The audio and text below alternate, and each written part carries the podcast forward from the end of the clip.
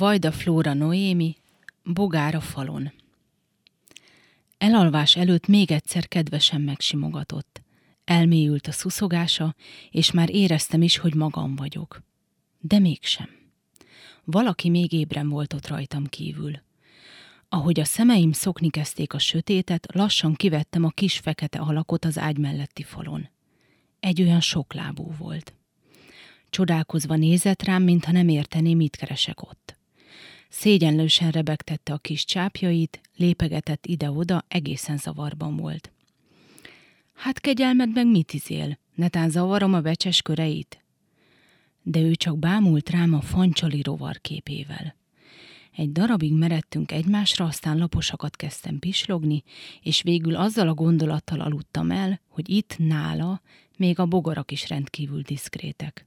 Csak éjjel másznak elő, nappal, mintha ott se lennének. Szép reggelünk volt. Kinyitottuk az ablakot, és a belopódzó friss szellő szétterelte a kávé keserkrémes illatát. Tettünk, vettünk, hálószoba, paplan, konyha, csészék, nappali, asztal, fürdő, fürdő.